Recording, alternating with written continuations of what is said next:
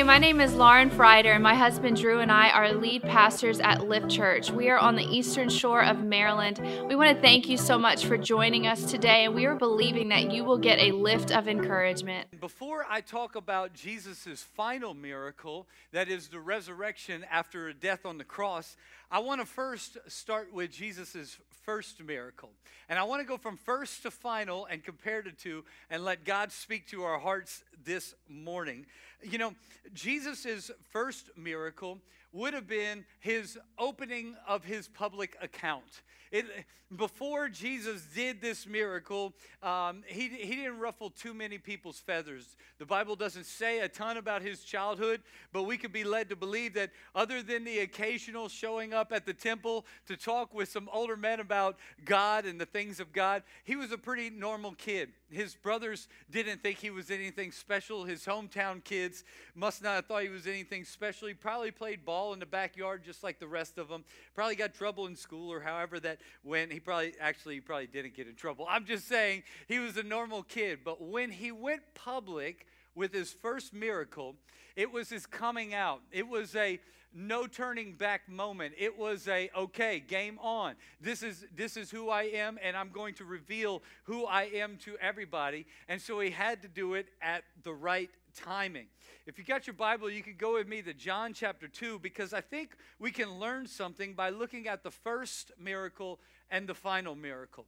You know, some people say that you could get the context of a book by reading the first page of the book and reading the last page of the book, and you're going to get a context of what's going on the inside. I think today we're going to get a look at what the immense depth of who Jesus was by comparing the first miracle to the final miracle. The Bible describes the first miracle in John chapter 2. Historians believe this was his very first one.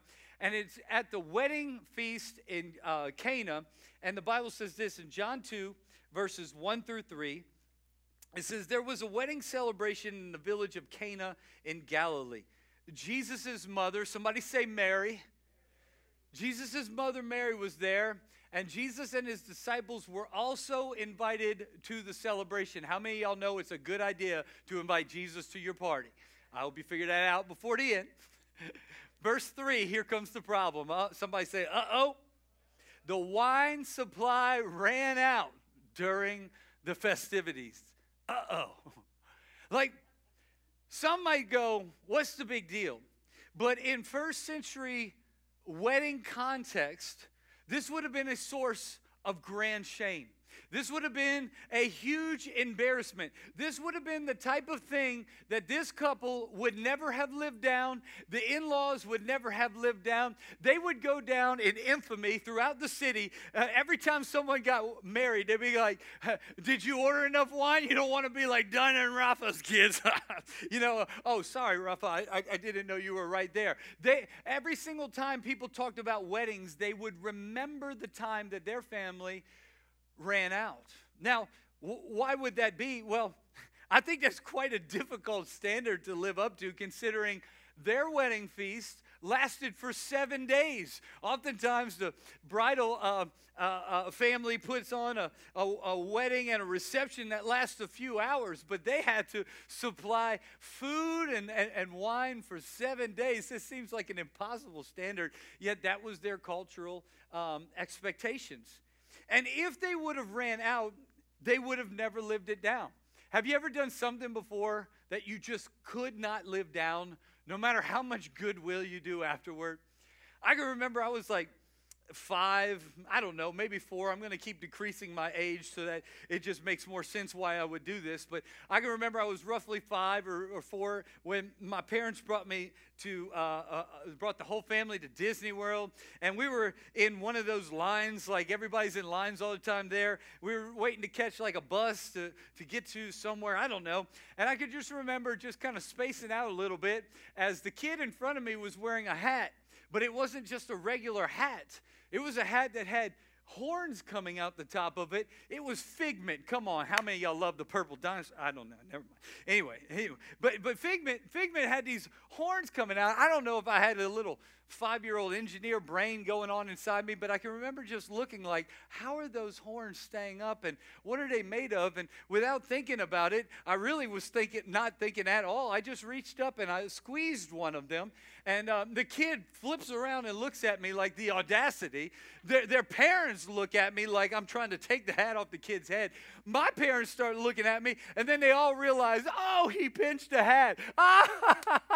And everyone just starts laughing. Every single Thanksgiving, Easter, get-together, Christmas, family gathering, my girls come together, and their mama and papa are like, let us tell you the story. It's so funny. When Drew reached out and grabbed that kid's hat, and everybody's laughing. I'm like, how many times are we going to tell this story? Like, can we erase this from our memory? I made a mistake. It was fine. It's not that big of a deal. And this couple would have exponentially been embarrassed running out of wine. Notice they had Jesus at the wedding, and I think that's pretty good too. My question I ask you is, what are you going to do when it starts running out? When things begin to run out and you realize you're running out of patience, you're running out of willpower, you're running out of Job. I wanted to say joy and hope, but I combined the two of them.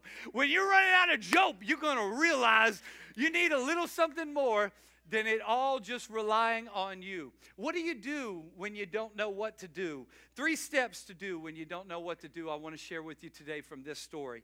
Number 1, look at verse 3. It says, the wine supply ran out during the festivities, so Jesus' mother told Jesus, they have no more wine.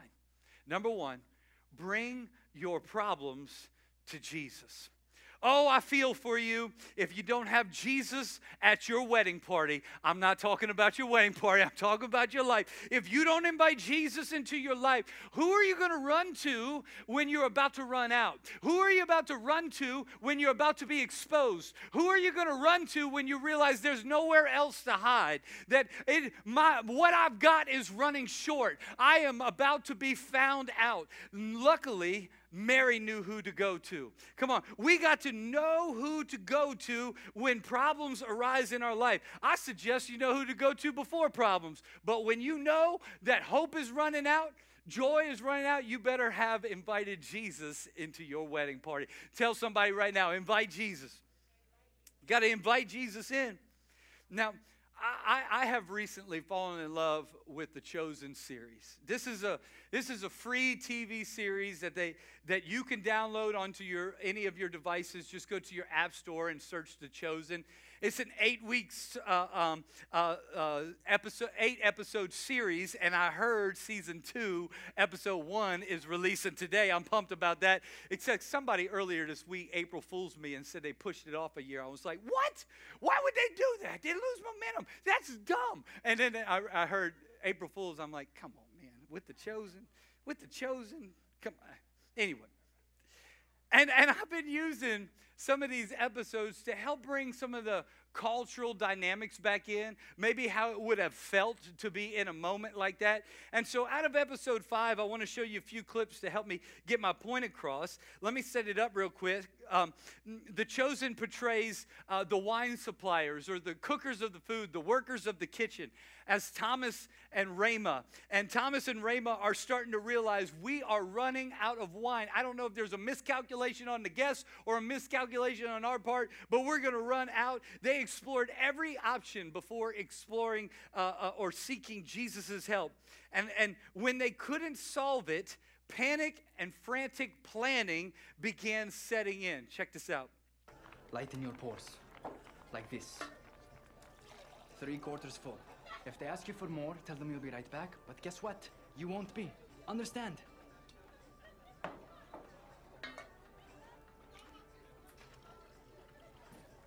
Well, the guests seem to be happy so far. The servants do not. How are we doing? Nothing to worry about. You are one of the finest banquet masters we have ever seen. Keep up the good work.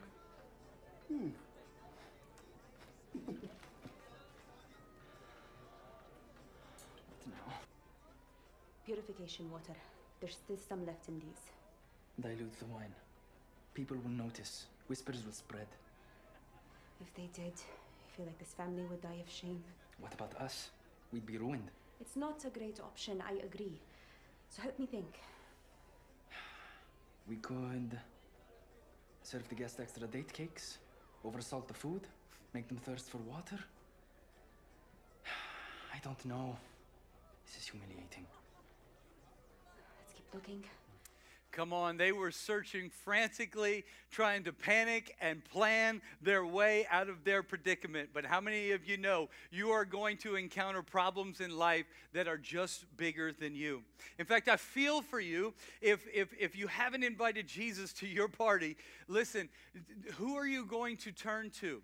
Now, I can only imagine how heavy your chest could become when the weight of the world rises and falls on you. But the thing I love about being a follower of Jesus, the thing I love about bringing my problems to Jesus, is the weight of the world doesn't rest on my shoulders, it rests on Him. Jesus said, "Come to me, all who are heavy laden. Anyone who's burdened, come to me, and I will give you rest." Can I tell you a secret? When you give your problems to Jesus, guess what?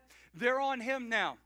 You don't have to explain anymore. I let Jesus know freely. Listen, you asked me to bring my problems to you, and they're on you now. I can only imagine if we would get comfortable standing in front of people and just going, if this doesn't work, it's in God's hands. Blame Him. Don't blame me. Because we all go through situations where we begin to run out. What are you going to do when your health begins to run out? Come on, what are you going to do when your cash flow begins to run out? Your confidence begins to run out. Who are you going to turn to? Now, I love that verse 3a says there's a problem. They ran out of wine. It was only by verse 3b, the second half of the same sentence, that it says, so Mary went to Jesus with the problem. How many verses will it take in your life before you take the problem to Jesus? We are so busy trying to plan our way out of it, network our way out of it, work our way out of it, do good our way out of it, be a better person on the way out of it. Come on, I'm going to get up earlier. I'm going to go to sleep late. I'm going to dig myself out of here. But we know that it runs out at some point. There is a gap in our soul that only Jesus can fill. And we cannot work our way out of that problem. We have got to learn to bring that problem to Jesus. You know, there are impossible situations. There are times when we feel outnumbered, outmaneuvered, about to throw in the towel. And that's when you need to speak to Jesus about your problems. One of our dream teamers, what I love about our church, is we have people all over the spiritual journey pursuing Jesus. And no matter where you are pursuing Jesus, maybe you're just checking this out, maybe you haven't been to church in a long time, I want to tell you, feel comfortable here. Welcome home here. You could just sit and listen and try to grow here, and before long, God's going to start impressing on you who He's created you to be and who He is for your life. One of our dream teamers, I love, shared so transparently about her position on prayer. And I asked her if I could share this with you. And she gave me her permission because her mom was going through a really bad health situation. We weren't sure how this was going to turn out. And she began to reach out in prayer. And my wife and I were praying. And one day I reached out and I said, I'm lifting your mom up today. How is she? And this was her response. She said, I have to be honest. I don't know how much I believed in prayer before all of this. It's something I've really struggled with in my faith. Melanie texted me the other morning saying she woke up in the middle of the night praying for my mom, and that just happened to be when they had planned to intubate her, and then come morning, they didn't even have to. A day or so later, mom was getting worse again, and I just dropped to my knees in the kitchen. I gave it all over to God, the stress, fear, anxiety, all of it. Now she's being moved out of ICU, and even before I knew that, I've been so much more calm Prayer is real. And I am so glad that through the last week, I've been faced with the greatness of it all. Thank you, thank you, thank you for your prayers. Come on, can we celebrate what God does right now? Some problems are just too big for you. But when you got Jesus at your wedding party, you can take your problem to him. Don't take it to your friend. Don't take it to your mama. Don't take it to your workplace. Don't take it to your bank account. Bring your problems to Jesus. That's number one. Number two, the Bible says in verse 4 and 5 that Jesus told Mary, "Dear woman, this ain't our problem.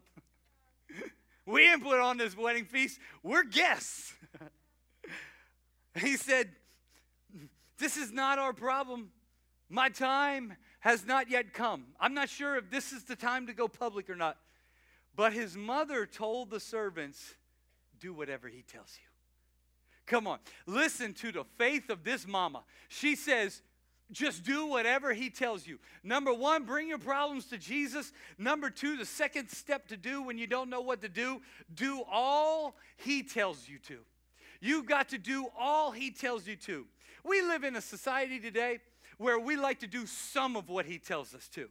It's as if we go through the Bible and we go, oh, I like that. That's good stuff. I'm going to highlight that. That right there, I don't like that very much. Come on. Right. And we just start, oh, I don't know so much about that. Or that's too difficult to understand. Or no one does it like that anymore. So you know what? I'm just going to nix that one out. But this, oh, I like this one. I'm going to write this on the mirror of my bathroom. I'm going to read it every single morning, right? Don't we get used to doing some of what God tells us to do? I want to encourage you to do all that Jesus tells you to do. I have a suspicion that if the servants, you might know the end of the story by now, that Jesus turns to water to wine and all is well. I have a suspicion that if the servants don't do all that Jesus tells them to do, the miracle doesn't even come. God says over and over that he responds to faith. He works best in faith. He didn't heal many in his hometown because of scrutiny, judgment, making Jesus too common. He's just my homeboy. But the people who honored him, the people who revered him, the people who did all that he told him to do, oh, they were rewarded, and their faith was rewarded too. Come on, listen. It reminds me of the Old Testament.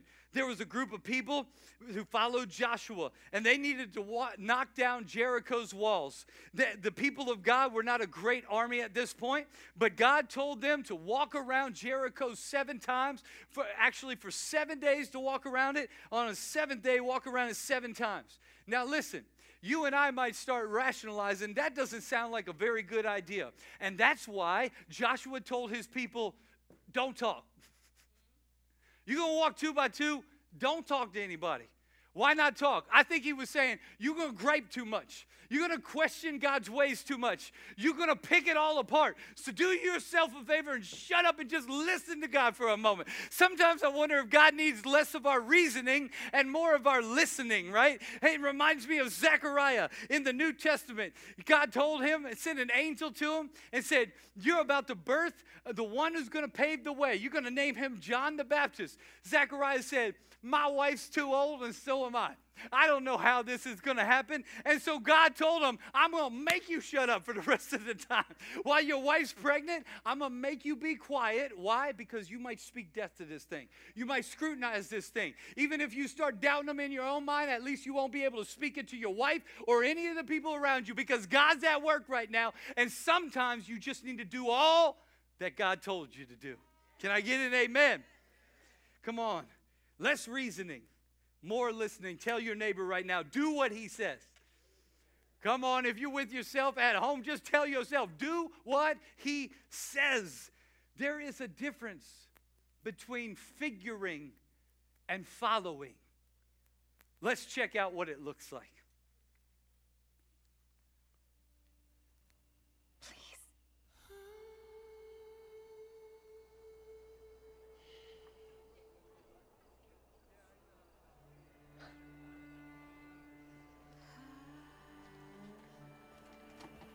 Do whatever he tells you.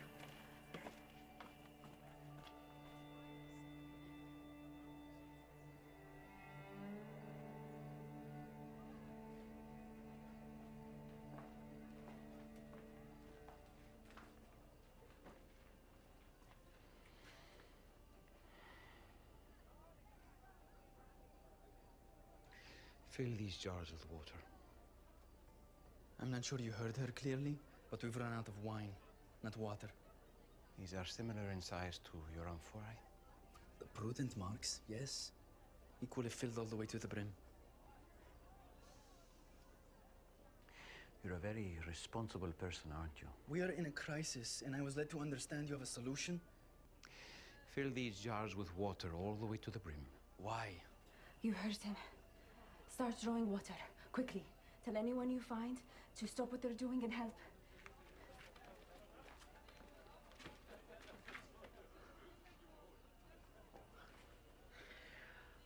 From the directions you have provided, I see no logical solution to the problem. It's going to be like that sometimes, Thomas. What did you say? I do not rebuke you. It is good to ask questions, to seek understanding. There's not time for this. I know of a man like you in Capernaum, always counting, always measuring. That's my job, and that people will think I have not done well tonight. Join me, and I will show you a new way to count and measure, a different way of seeing time. Come on, we can be the type who's always figuring, or we can be the type who's following. I think it's interesting that they choose Thomas as their interpretation of who might have been the wine supplier. There's nowhere in the Bible that says that, and I'm not even sure if historically they can back that. But I think it's an interesting thought because Thomas was known to be the doubting disciple, right? And so it makes sense that when someone comes in and says, hey, fill these jars with water, you're like, that doesn't make sense. We're not getting anywhere. In fact, the longer I talk to you, the more I'm wasting my time. Has anyone ever made you feel bad about the amount of time you spend in prayer, about the amount of time you spend in His Word, about the amount of time you spend in church? Don't ever let them make you feel bad as if you're wasting your time. He said, come on, just follow what I tell you to do. It's going to go well for you. I'm going to take it from here. I got the situation. But so oftentimes we're like, that's not how social media tells me to do it. That's not how people do it anymore. Everyone's cheating. Everyone's cutting corners. This is how the world works now. And I want to tell you, no. Follow Him and do all He says. It works. He will be the greatest lift in your life. Can I get an amen? Verse 6 and 7 goes on to say that they're standing nearby 6 stone water jars used for Jewish ceremonial washing.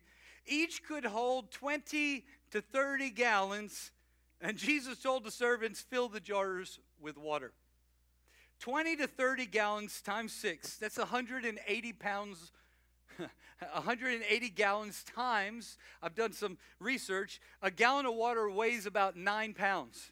So that's 9 pounds times 180 gallons He told them to fill them up, which equals 1,620 pounds of water.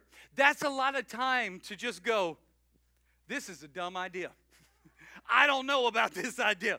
I am sweating my butt off while He's in there like looking at water. Like, what is going on? Who made Him the boss? Who picked Him to be the one that we're all listening to? I don't know about this plan. I can only imagine that the more amount of time gives time for us to grumble, figure, and to panic. And I just want to tell you, in your relationships, in your attitude, in your faith, in your giving, in your praying, do not deviate.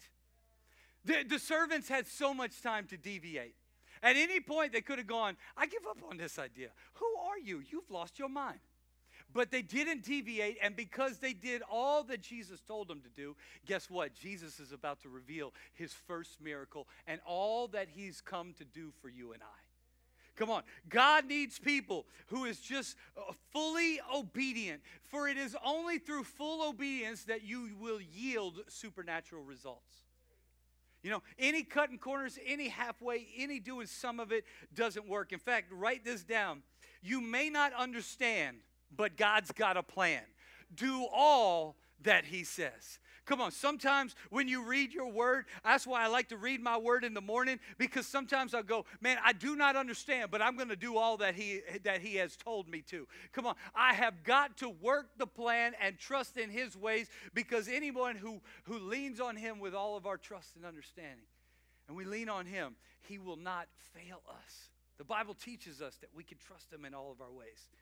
You know, one of the ways God started pressing on me when we were launching the church is we talk a lot about being not only just receiving the love of God by understanding he lifts, but then giving the love back and I lift. But this is not a Sunday morning thing and then we'll see you next Sunday. This is a we lift lifestyle kind of thing where we need to link arms and make an impact on the city. And God challenged me to start going to Halo, which is our local homeless shelter, and just begin preaching the word of God to them. And just begin asking the worship team to join you and lifting up Jesus in worship. And we get nothing out of it. We just know that it's the right thing to do. And through that, we got to meet Bill, who ended up giving his life to Jesus right before having a heart attack.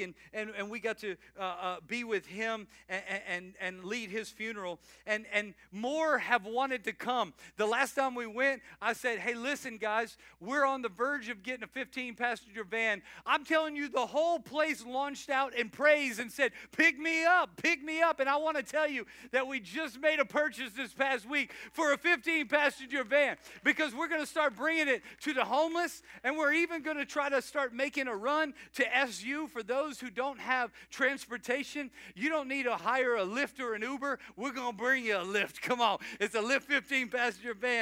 And listen, maybe that's where God says you could drive that vehicle and make a difference in people's lives. Come on, you might not hold a microphone or play a guitar, but you can drive a vehicle and bring people to the greatest lift in life. So it's going to be happening. We're going to start doing that. Let me tell you the third step of what to do when you don't know what to do. Verse 7 says, when the jars had been filled, the servants went, whew. No, they probably did. And then he said, now dip some out and take it to the master of the ceremonies. So the servants followed his instructions. Number one, bring your problems to Jesus. Number two, do all he says. But number three, walk it out in faith. I wish I could see what happened between they filled it up and he said, go dip some out and take it. The text leads me to believe that when the last servant threw in their water, he said, okay, now dip it out. There's a few people I don't want to be in this story. The first one is the bride or groom who's about to be humiliated for the rest of their life and never going to live it down. Or the in-laws who threw the party and fell short. I don't want to be the master of the ceremonies, because you ain't going to get another job as the next bride's master of ceremony when you run out of wine on this one. And I don't want to be the wine suppliers, because you're out of a career too in your catering career, right? But the one I really don't want to be, I don't want to be the servant. Can you imagine being the servant who brings the jar and you're just like, oh my goodness, give me a sweat cell. Come on. There's your 1,680 pounds of water. And then he says, dip some out and take it. And you're just like, me? You want me to? Aren't you going to do some hocus pocus? Aren't you going to like wave your hands over it? Aren't you going to spend some time with it in the room alone? Why how am I to trust? I'm the one serving it, not you. And can you imagine the servant with wobbling hands? Oh, what am I doing? This is the dumbest idea. I'm already low on the social economic post. I'm already lower than low. Here we go again. The lowest getting squashed lower, and the lofty getting raised up loftier. Here we go. And then I'm going to serve it to distinguished guests, and I'm still in spitting range. You know when he tastes washing water, that the next move is going to be, and I'm going to be standing there like, more wine? I bet them servants had a thought or two going through their head. But you know what they also did? Number three, they walked it out in faith. Wobble hands and all. I don't know what I'm doing.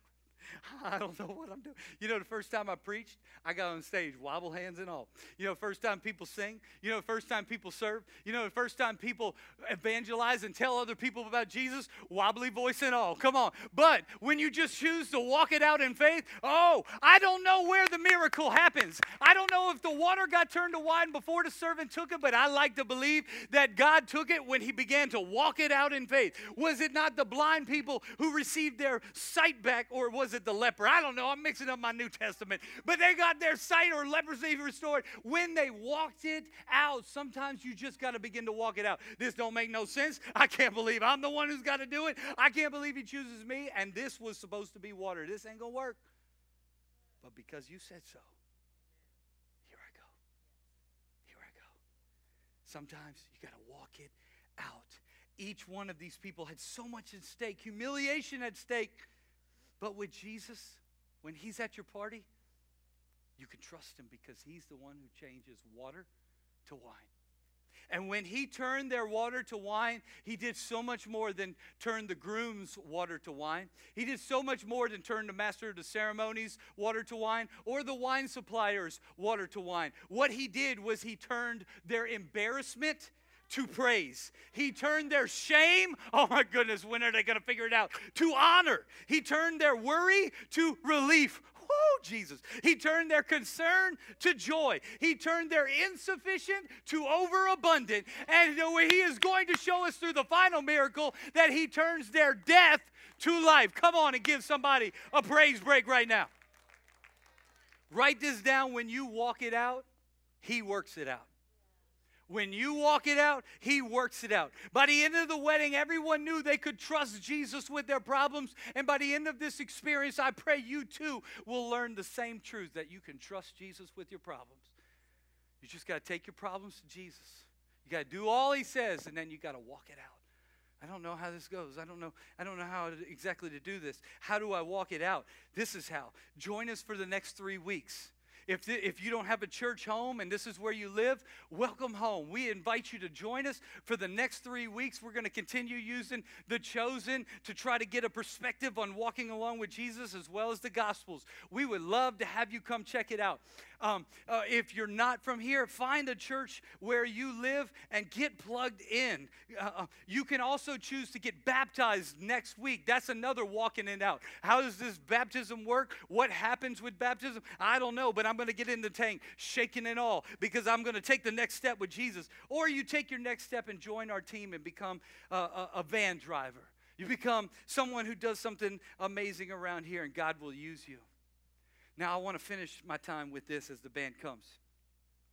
If this is what Jesus reveals to us with his first miracle, how much exponentially more does he reveal to us with his final miracle?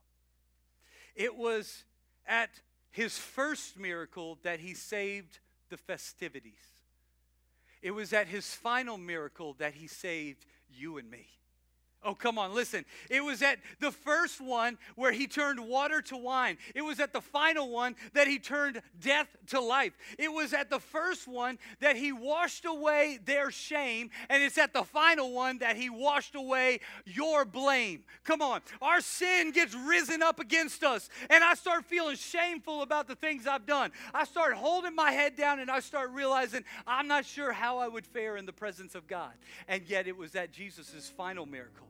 They said, I got something significantly more, better than turning water to wine.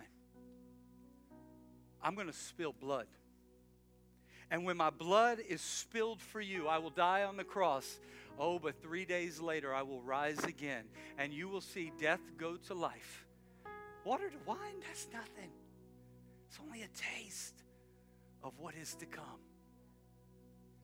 Turning your shame into honor.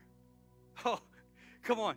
Can you realize that the master of the ceremony, the groom's parents, the bride and the groom, they should have each experienced shame at the running out of wine. Instead, it ended up being each's fame. For we are still telling their story today that when Jesus arrived and he touched my source of shame, He turned everything around. And what should have been lamenting and crying and mourning, He gave me dancing for mourning. Come on. He gave me beauty for ashes. He turned it all around, and He can do it in your life too. I know I had areas of shame, regrets, hurts, stupid decisions, and wrong moves. But when I brought my humble offerings of water to the Son of God, Jesus Christ, He took my humble offerings, and He took what should suffer and die and rise from the dead on the third day. That's Jesus' final miracle. But it is also written, someone say also written, this message would be proclaimed in the authority of His name to all the nations beginning in Jerusalem. What message do you ask? This is the message. There is forgiveness of sins for all who repent. He is the one who turns shame into honor. He is the one who does so much more than water to wine. He brings death to life. Come on, right now I want to pray for some people in here. Where I would ask you, would you close your eyes and reflect on your life? How are you with God? Are you tight with Him? Are things a little bit strained? Sin has a way of separating us from God, where we know it's almost like, I want to hide my face from Him. I want to delay meeting Him. God forbid it be now. I'm just not ready. I got to get some things straight. And like I said, people like Thomas and Rema would try to reason their way out of their shame. But you can't reason your way out of it. You just need to listen. Listen to the voice of Mary, who just says, just do all that He says to do. Quit scrambling. Quit hustling. Quit your religious do-goodism. Just do all that He says. Just believe Him and follow Him. And when you follow Him, He will turn what should be your shame. He will turn it around.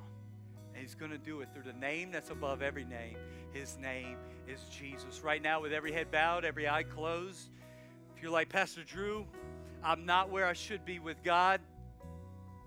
Something's happening right now. I feel something going on, and I have got to give my life to Christ. Whether it's your first time or where you decide, I've been running too long and I'm coming back to Him. I'm giving my life to Jesus. Come on. Would you say right now, that is me. I won't call you up for prayer. I won't embarrass you or point you out. But I'm going to ask you if right now the Holy Spirit's moving on your heart and you're like, it's time to make things right. Right now, would you just raise your hand high in the sky and say, include me in that prayer. That's me, Pastor Drew. Come on. Thank you. Thank you. Thank you. Thank you. I see hands. I see hands. If you're online and you're at home or you're listening to this on demand, you say, right now the Holy Spirit's moving in my car. Right now the Holy Spirit's moving in my living room. That's me. Then click the button that says, I have made a decision. Or write in the chat, include me, Pastor Drew. I want to pray for you right now. But before I do, I want to lead you in a prayer. The Bible says that all who call upon the name of the Lord, call Him your Savior. He will set you free, and you will be saved. The past will be gone, and the new will come. So we're going to pray right now. Lift Church prays together, but especially those who raise your hand, pray it. Say, Jesus, I give you my life. I am a sinner. I have made mistakes. I have fallen short. I've made some dumb decisions. I'm sorry for them, Lord. Please wipe away my shame. Please forgive me of hurting you. I want to live for you. I choose you now. Jesus, you are the Son of God, and you died to set me free. I give you leadership in my life. I let you call the shots, and I will simply follow all that you say. In Jesus' name. And everyone said, amen and amen. Come on, church, and applaud those who made that decision all over the room. One more thing I want to say. You might be in here and you go, Pastor Drew, it's a good message, and God's using you. I'm feeling something, and this experience has been great, but I'm not there yet. I just want to tell you, it's okay Just come back next week. Feel free to sit with us and just walk it out. Everybody's got a different pace. I'm just encouraging you to take one more step and just walk it out with us. Amen? You are welcome here. In fact, welcome home. Come on, church, and welcome them home. Come on, welcome them home. As I pray over everybody online and in person, may the Lord bless you. May the Lord keep you. May the Lord's face shine down upon you. May the Lord be gracious to you. May He lift your face and give you peace. In Jesus' name I pray. And if you receive